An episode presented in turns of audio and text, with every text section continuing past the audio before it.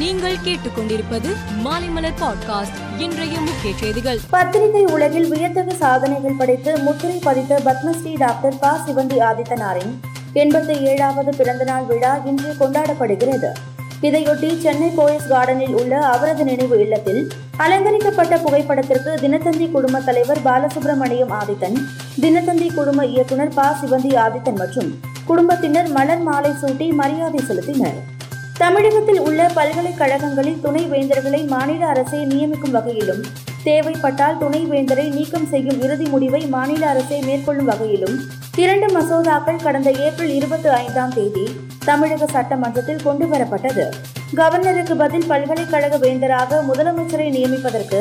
UGC விதிகளில் இடம் இல்லை என தமிழக கவர்னர் ஆர் என் ரவி விளக்கம் அளித்துள்ளார் குஜராத் மாநிலம் ஏக்தா நகரில் மாநில சுற்றுச்சூழல் துறை அமைச்சர்களின் தேசிய மாநாட்டை நேற்று காணொலி மூலம் தொடங்கி வைத்து பிரதமர் மோடி பேசினார்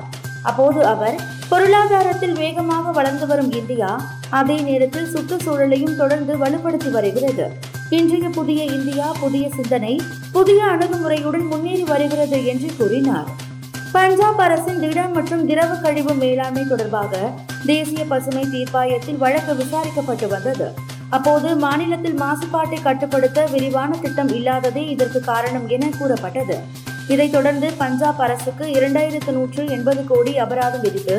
தேசிய பசுமை தீர்ப்பாயம் தீர்ப்பளித்து உள்ளது போருக்கு அணி திரட்டும் புதினின் அறிவிப்பு வெளியானது முதல் ரஷ்யாவை சேர்ந்த ஆண்கள் அவசர அவசரமாக நாட்டை விட்டு வெளியேறி வருவதாக தகவல்கள் வெளியாகியுள்ளன ரஷ்யர்கள் தங்களின் அண்டை நாடான ஜார்ஜியாவுக்கு செல்ல விசாவுக்கு விண்ணப்பிக்க வேண்டிய அவசியம் இல்லை என்பதால் போரில் பங்கேற்பதை தவிர்க்க விரும்பும் ரஷ்ய ஆண்கள் பலரும் சாலை மார்க்கமாக ஜார்ஜியாவுக்கு செல்ல தொடங்கியுள்ளனர்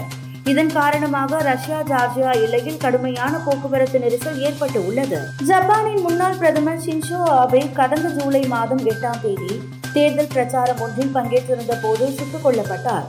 இவருக்கு வருகிற இருபத்தி ஏழாம் தேதி அரசு சார்பில் நினைவு நிகழ்ச்சி நடத்தப்பட உள்ளது இதற்கு ஜப்பானில் கடும் எதிர்ப்பு கிளம்பியுள்ளது நினைவு நிகழ்ச்சிக்கான ஏற்பாடுகளை அரசு உடனடியாக நிறுத்த வேண்டும் என வலியுறுத்தி நேற்று தலைநகர் டோக்கியோவில் நூற்றுக்கணக்கான மக்கள் திரண்டு போராட்டத்தில் ஈடுபட்டனர் இந்தியாவில் சுற்றுப்பயணம் மேற்கொண்ட ஆஸ்திரேலிய கிரிக்கெட் அணி மூன்று போட்டிகள் கொண்ட டி டுவெண்டி தொடரில் பங்கேற்றது இரு அணிகளுக்கும் இடையே இரண்டாவது டி டுவெண்டி போட்டி